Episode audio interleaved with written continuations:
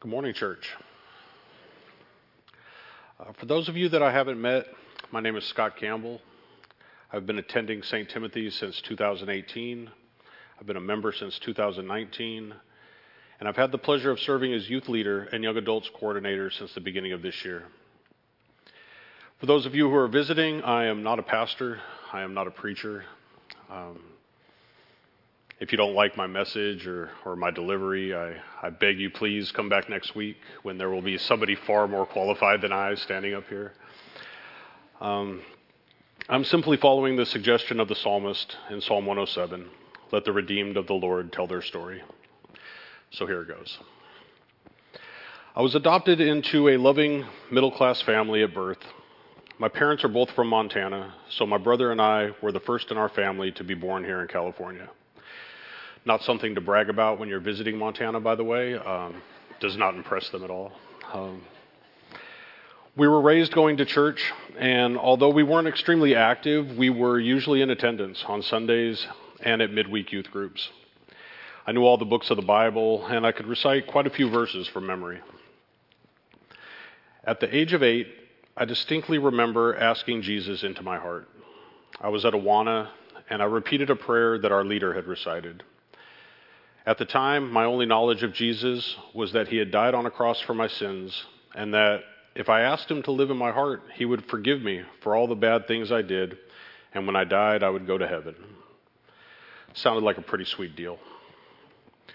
But the truth is that nothing tangible changed at all that day. I didn't feel or act any differently. Now, back then, I wasn't what you would call a problem child. In fact, my mom frequently received compliments about how well behaved and polite I was. But at the age of eight, I had another experience that I remember vividly. I took my first drink of alcohol.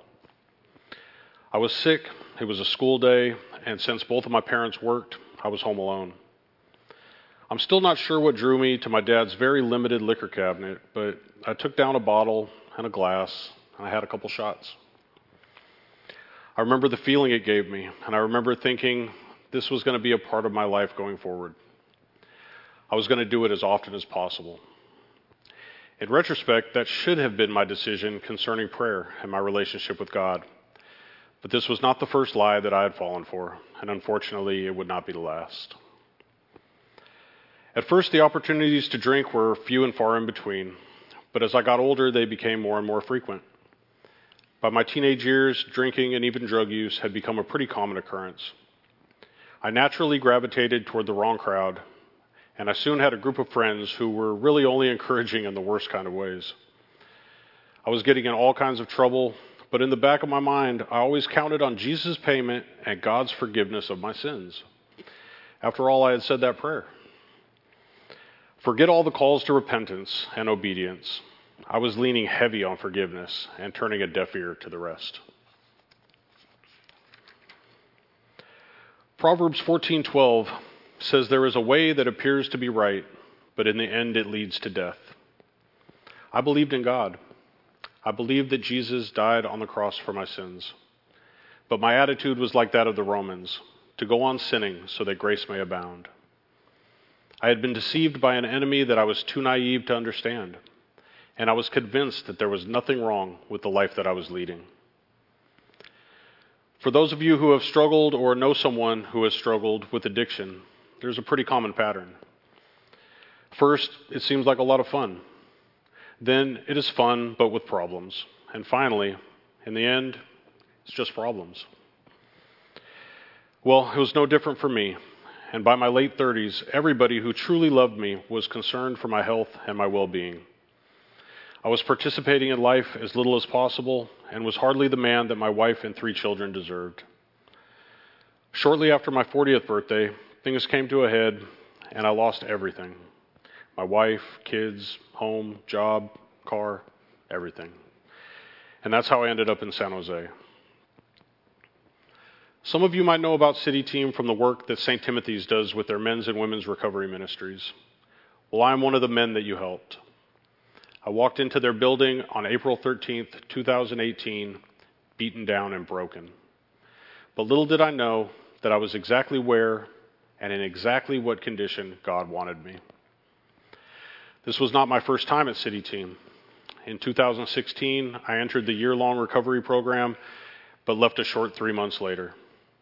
I thought that I had beaten the system. My wife had allowed me to return home early, and I honestly believed that I was probably a lot smarter than the rest of those guys. And of course, what would take them a whole year to do would only take me a quarter of the time. More lies.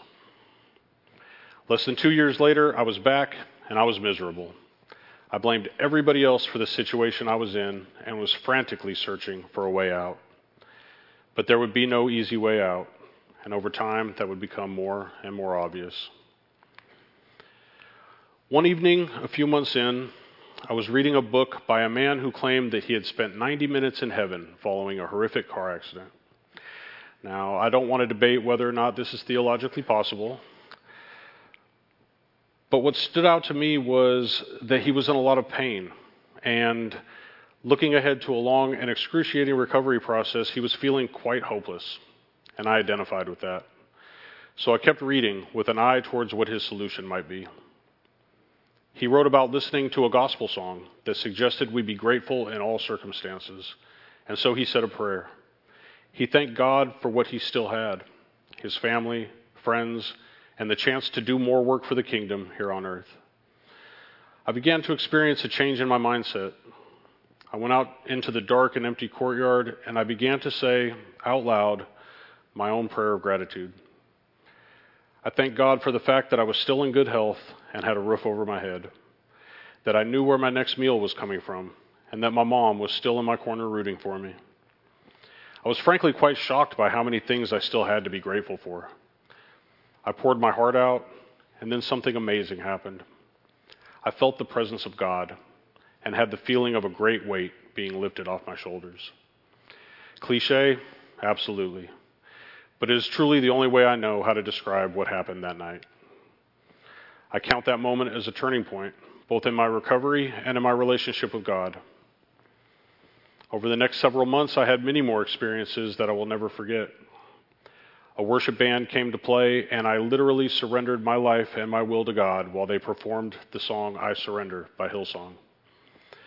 I read scripture that explained exactly what was happening in my life and began to realize that the Holy Spirit was actually living inside of me. And God started placing men in my life to teach me how to live a life worthy of the calling that I had received. One of those men was my spiritual mentor, Brian Hall. During one of our first meetings, he asked me what I was looking to get out of our relationship. I wasn't quite sure how to answer, and I asked him for some time to think about it. But no sooner had he left, the answer came to me. I wanted to know what being a follower of Jesus Christ looked like. I knew what being a believer looked like because I had always been a believer, but I was ready to be a follower. And the only thing I knew about being a follower was how to pretend to be one in these pews on Sunday. That conversation started an amazing journey, one that's nowhere near over, by the way. We still meet weekly in our grow group, and he is still a constant source of wisdom and support. As a matter of fact, my first circle of friends here at St. Timothy's were all City Team spiritual mentors, and they are still who I turn to for advice and encouragement. If any of you are looking for a worthwhile chance to speak into the lives of some really great men and women, I wholeheartedly recommend the City Team Spiritual Mentor Program and would be more than happy to tell you how to get involved. So now I'm around eight months sober. And from the outside looking in, maybe nothing at all has changed. I, I, still have very little in the way of material possessions, and I haven't talked to my wife or kids in months. But on the inside, the difference is day and night. I no longer have to I no longer have to force gratitude, service, or brotherly love. I feel the tug of the Holy Spirit, and I'm excited to respond. The staff are treating me differently, and when I ask why, they tell me that they have noticed a change too. God had truly given me a new heart and put a new spirit in me. He had removed my heart of stone and given me a heart of flesh. I was still far from perfect, but when I acted outside of God's will, I now felt conviction and the need to make amends. For the first time since early childhood, the majority of my life was being lived in joyful anticipation. God was obviously and extremely active in my life, and the proof was in the fruit that it was bearing. Love, joy, and peace became my baseline, and they were rarely affected long by my circumstances. I became willing to let things happen in God's time instead of forcing them to conform to my agenda, and a bunch of awesome stuff started happening. Uh, I got a job that fit my skill set perfectly, and it was a job I would not have looked for myself. I was blessed with the opportunity to buy a vehicle and began attending more church and recovery activities. My relationship with my mom was growing stronger, and I began to regain her trust. After a rough start, the same thing started to happen in my relationship with my brother and then his family. I was seeing my oldest daughter regularly and was eventually reunited with my granddaughter. After a few years, my son reached out to me as well. We started getting together monthly for lunch and kept in touch via text. And when I was about two and a half years sober, my youngest daughter reached out to say Happy Thanksgiving. I was now back on good terms with my parents, my brother, his family, my three children, and my granddaughter. Years praying for, I, it was what I had spent all those years praying for, and so much more than I ever expected. The Bible says that God will restore the years that the locusts have eaten, and I was experiencing it firsthand. Then, in April of last year, my wife Michelle invited me to a family event. For years, I had prayed for a reconciliation of that relationship too. But when it didn't happen after my first three years of sobriety, I assumed that that meant it wasn't part of God's plan for me. I had reluctantly accepted that possibility and determined that at the very least, I would help when I could and be a source of peace instead of a source of stress. When she offered friendship and a chance to be present with my family at birthday parties and other family functions, I jumped at it. I told her I would clear my schedule for each and every event to which I was invited. Over the next six months, I was blessed with many opportunities to hang out with and enjoy my family birthdays, Little League games. And there was even a three week period in between my roommates selling their old home and taking possession of their new home where Michelle graciously offered to let me sleep on her couch. All of this gave me a chance to show them that this transformation was real and that it would last because it was a work of God. I believe God's word when it says that he who began a good work in you will carry it on to completion because it is happening to me daily. And I like to think that over time, my family began to see it too. I took advantage of every opportunity to show Michelle that I still loved her and that I wanted to spend as much time with her as possible. But I was still willing to work within God's will and timeline, no matter what that meant for our relationship. I'm not sure when or exactly how it happened, but our friendship began to grow into something more, and at some point, I realized I was getting my wife back. We were going on dates, having conversations that reminded me of our teenage years, you know, before addiction turned me into a monster. And uh,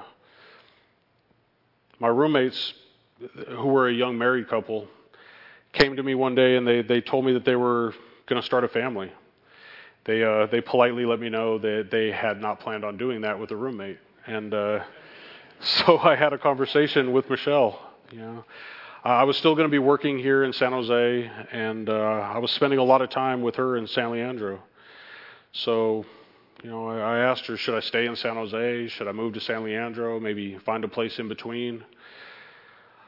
Uh, let me tell you, church, I was floored when she offered me the option of moving back home with her and our kids. I wanted to say yes immediately, but we opted to prayerfully consider it for a month before making a final decision. That month went well, and we both felt that we had God's blessing to complete the reconciliation.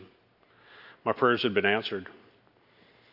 Not exactly how my limited vision had asked for them to be answered, and certainly not as quickly as I would have liked, but perfectly and with perfect timing. As always, and as promised, He had done immeasurably more than I had asked or imagined. To Him be the glory. I share my story with the hope that at least one person listening can benefit from it. We all deal with unhealthy addictions, attachments, or behaviors, but in Christ there is a freedom beyond words and a peace that transcends all understanding. When I was young and my addiction was in its infancy, I was not going to talk about it with anybody in my church. I looked at them as perfect people who had it all figured out. I thought they would judge me, shun me, and make fun of me behind my back. But the Bible tells us to confess our sins to one another and pray for each other so that we may be healed. By not talking about these things to my church family, I had fallen victim to the lies of the enemy once again and cut myself off from the greatest source of healing available. I'm still not perfect. Shocking, right? But that's the beauty of it. If I was perfect, I wouldn't need a Savior. And maybe I never seek out the most meaningful relationship of all my relationship with God. I feel not only compelled but obligated to share with you these struggles because I want you to know that this is a safe place to confess, repent, and be gently restored. My hope is that anyone struggling with these or similar issues would feel comfortable enough to talk to me or another trusted member of this body. I would be honored to listen and offer suggestions. It would be my pleasure to tell you about how Jesus left the 99 and came looking for me. Because the truth is, if you were lost, he is desperately looking for you too. Unfortunately, on this journey of life, we will encounter our fair share of naysayers and those who try to lead us astray. But those people are thieves and robbers. Jesus warns us not to listen to them because they want nothing for us but death and destruction. But Jesus, Jesus wants us to have life and have it to the full. Thank you.